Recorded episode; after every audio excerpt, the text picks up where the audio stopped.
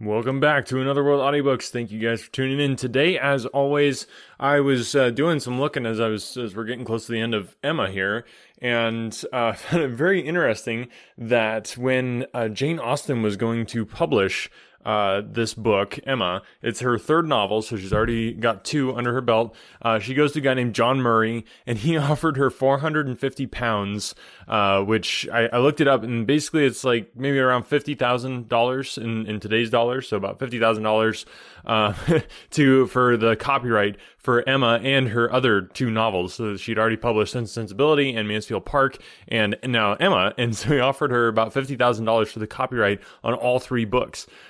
so she was not pleased with that uh, lowball offer and called him a rogue. And she resolved uh, and just kept the copyright herself. And then uh, she, they ended up publishing Emma on commission, which I thought was just really cool. She's uh, definitely got some spunk, like a lot of her characters. And then uh, also, I think if if, if uh, Jane Austen was around these days, she would probably be an independent author, as many of us are. So, way to go, Jane Austen! Inspiration to everyone. Uh, anyway, cool little factoid. Thought you'd appreciate that. So thanks to all the patrons. Uh, thank for you for listening and sharing the podcast. And uh, now, without further ado, let's get into the next chapter of Emma. Chapter 5 In this state of schemes and hopes and connivance, June opened upon Hartfield. To Highbury in general, it brought no material change. The Eltons were still talking of a visit from the Sucklings, and of the use to be made of their barouche landau, and Jane Fairfax was still at her grandmother's, and as the return of the Campbells from Ireland was again delayed, and August, instead of midsummer, fixed for it, she was likely to remain there full two months longer, provided at least she were able to defeat Mrs. Elton's activity in her service, and save herself from being hurried into a delightful situation against her will. Mr. Knightley, who for some reason best known to himself had certainly taken an early dislike to Frank Churchill, was only growing to dislike him more. He began to suspect him of some double dealing in his pursuit of Emma. That Emma was his object appeared indisputable. Everything declared it. His own attentions, his father's hints, his mother-in-law's guarded silence. It was all in unison. Words, conduct, discretion, and indiscretion told the same story. But while so many were devoting him to Emma, and Emma herself making him over to Harriet, Mr. Knightley began to suspect him of some inclination to trifle with Jane Fairfax. He could not understand it, but there were symptoms of intelligence between them. He thought so at least, symptoms of admiration on his side, which, having once observed, he could not persuade himself to think entirely void of meaning, however he might wish to escape any of Emma's errors of imagination. She was not present when the suspicion first arose. He was dining with the Randalls family and Jane at the Eltons, and he had seen a look, more than a single look, at Miss Fairfax which, from the admirer of Miss Woodhouse, seemed somewhat out of place. When he was again in their company, he could not help remembering what he had seen, nor could he avoid observations which, unless it were like Cowper and his fire at twilight, myself creating what I saw, brought him yet stronger suspicion of there being a somewhat of private liking, of private understanding even, between Frank Churchill and Jane. He had walked up one day after dinner, as he very often did, to spend his evening at Hartfield. Emma and Harriet were going to walk.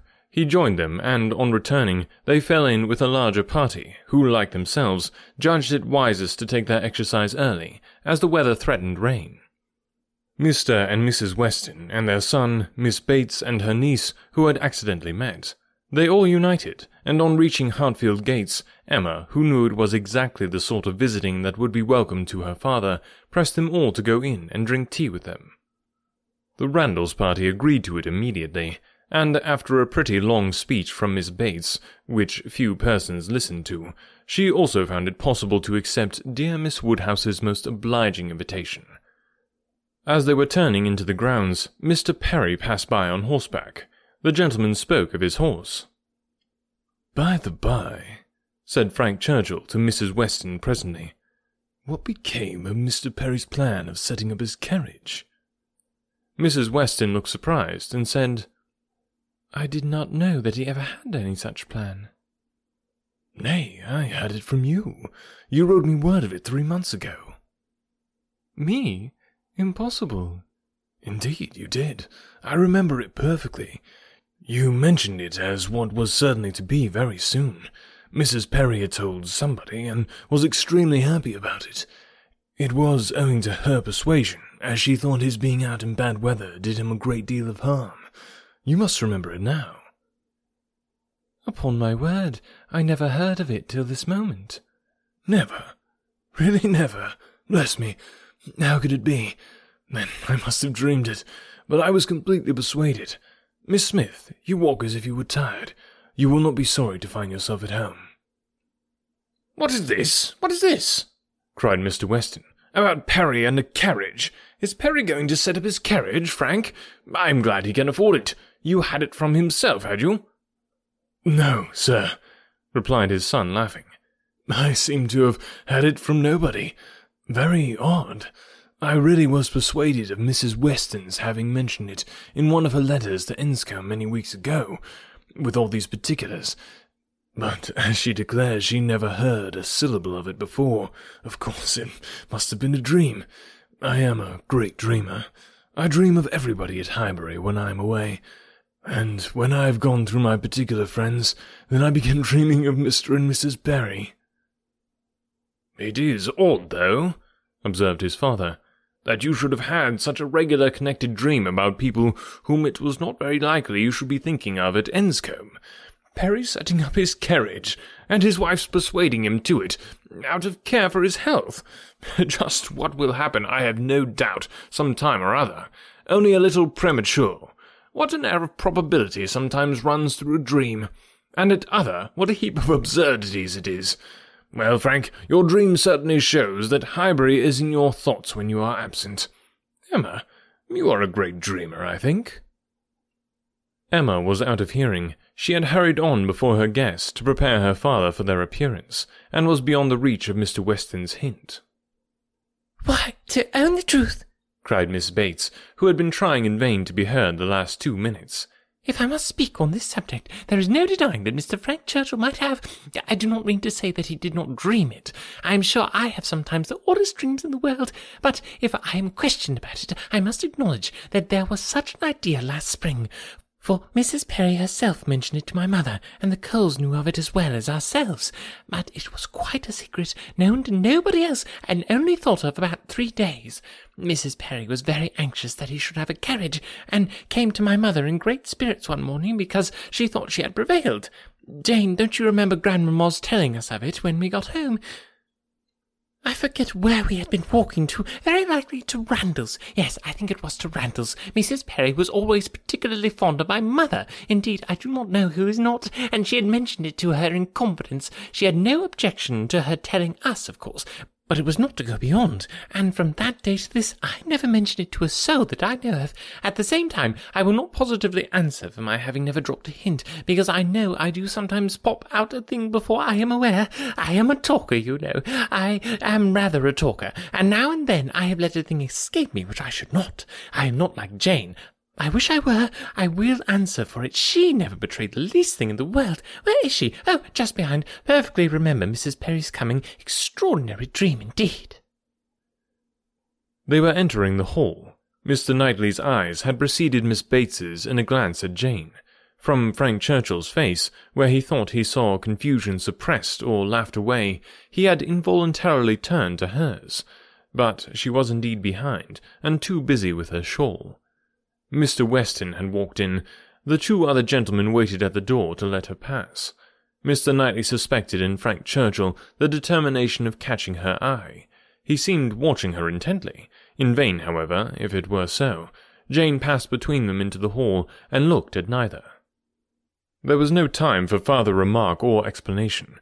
The dream must be borne with, and Mr. Knightley must take his seat with the rest round the large, modern, circular table which Emma had introduced at Hartfield, and which none but Emma could have had power to place there and persuade her father to use, instead of the small-sized Pembroke on which two of his daily meals had for forty years been crowned. Tea passed pleasantly, and nobody seemed in a hurry to move. Miss Woodhouse, said Frank Churchill, after examining a table behind him which he could reach as he sat. Have your nephews taken away their alphabets, their box of letters? It used to stand here. Where is it? This is a sort of dull looking evening, and not to be treated rather as winter than summer. We had great amusement with those letters one morning. I want to puzzle you again. Emma was pleased with the thought, and producing the box, the table was quickly scattered over with alphabets, which no one seemed so much disposed to employ as their two selves. They were rapidly forming words for each other, or for anybody else who would be puzzled. The quietness of the game made it particularly eligible for Mr. Woodhouse, who had often been distressed by the more animated sort which Mr. Weston had occasionally introduced, and who now sat happily occupied in lamenting, with tender melancholy, over the departure of the poor little boys, or in fondly pointing out, as he took up any stray letter near him, how beautifully Emma had written it. Frank Churchill placed a word before Miss Fairfax. She gave a slight glance round the table and applied herself to it. Frank was next to Emma, Jane opposite to them, and Mr. Knightley so placed as to see them all, and it was his object to see as much as he could, with as little apparent observation. The word was discovered, and with a faint smile pushed away. If meant to be immediately mixed with the others and buried from sight, she should have looked on the table instead of looking just across, for it was not mixed. And Harriet, eager after every fresh word, and finding out none, directly took it up and fell to work. She was sitting by Mr. Knightley, and turned to him for help. The word was blunder and as Harriet exultingly proclaimed it, there was a blush on Jane's cheek, which gave it a meaning not otherwise ostensible. Mr. Knightley connected it with a dream, but how it could all be was beyond his comprehension. How the delicacy, the discretion of his favourite could have been so lain asleep. He feared there must be some decided involvement. Disingenuousness and double dealing seemed to meet him at every turn. These letters were but the vehicle for gallantry and trick. It was a child's play, chosen to conceal a deeper game on Frank Churchill's part. With great indignation did he continue to observe him, with great alarm and distrust to observe also his two blinded companions. He saw a short word prepared for Emma, and given to her with a look sly and demure. He saw that Emma had soon made it out, and found it highly entertaining, though it was something which she judged it proper to appear to censure, for she said, Nonsense, for shame. He heard Frank Churchill next say, with a glance towards Jane, I will give it to her, shall I? And as clearly heard Emma opposing it with eager laughing warmth. No, no, you must not. You shall not indeed. It was done, however, this gallant young man, who seemed to love without feeling and to recommend himself without complacence, directly handed over the word to Miss Fairfax, and with a particular degree of sedate civility entreated her to study it.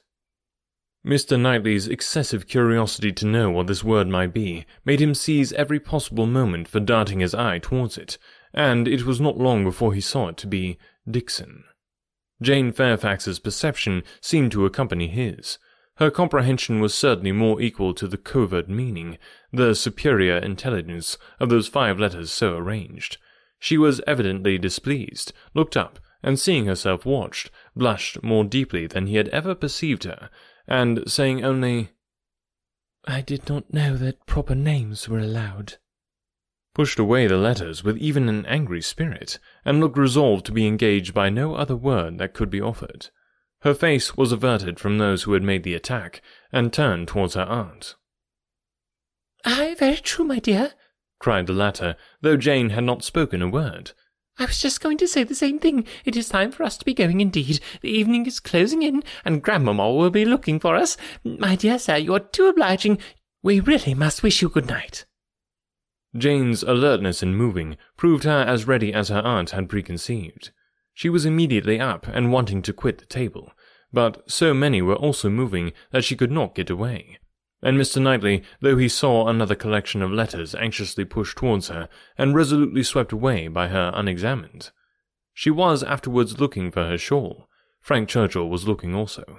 It was growing dusk, and the room was in confusion, and how they parted, Mr. Knightley could not tell. He remained at Hartfield after all the rest, his thoughts full of what he had seen. So full that when the candles came to assist his observations, he must, yes, he certainly must, as a friend, an anxious friend, give Emma some hint, ask her some question. He could not see her in a situation of such danger without trying to preserve her. It was his duty. Pray, Emma, said he, may I ask in what lay the great amusement, the poignant sting of the last word given to you and Miss Fairfax?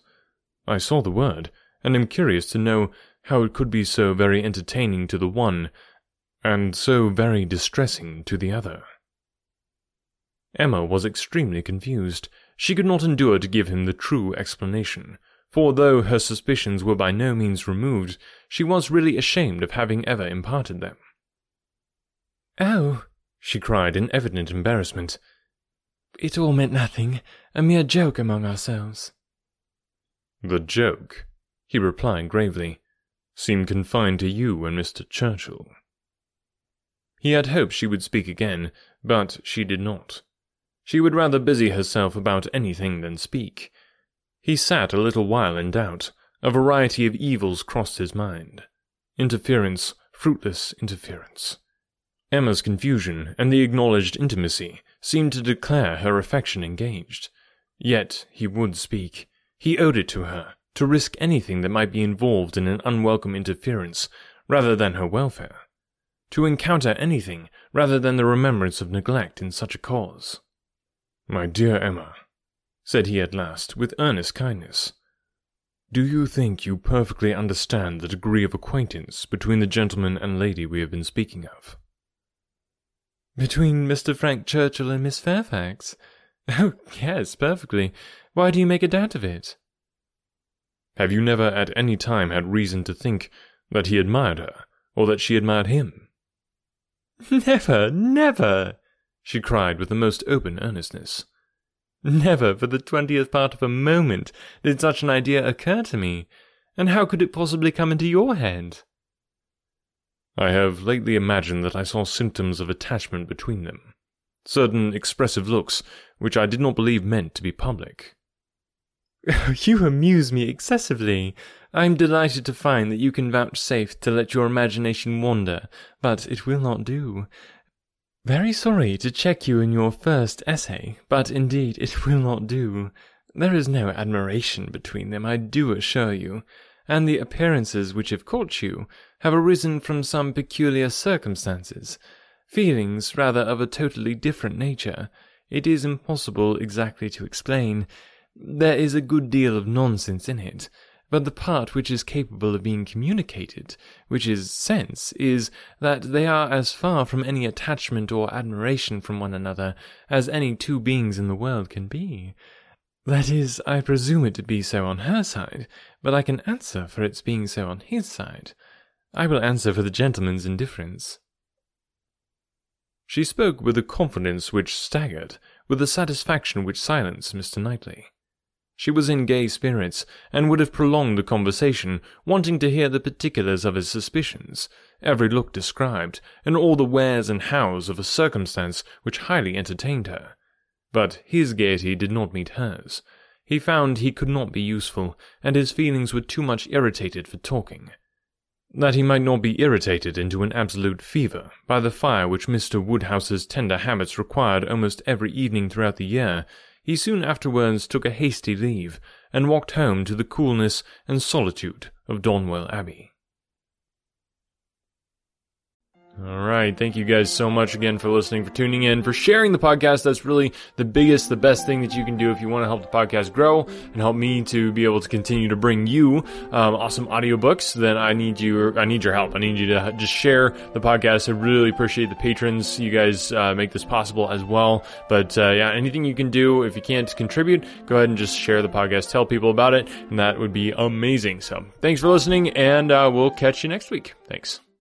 When you need mealtime inspiration, it's worth shopping Kroger, where you'll find over 30,000 mouthwatering choices that excite your inner foodie. And no matter what tasty choice you make, you'll enjoy our everyday low prices, plus extra ways to save, like digital coupons worth over $600 each week. You can also save up to $1 off per gallon at the pump with fuel points. More savings and more inspiring flavors make shopping Kroger worth it every time. Kroger, fresh for everyone. Fuel restrictions apply.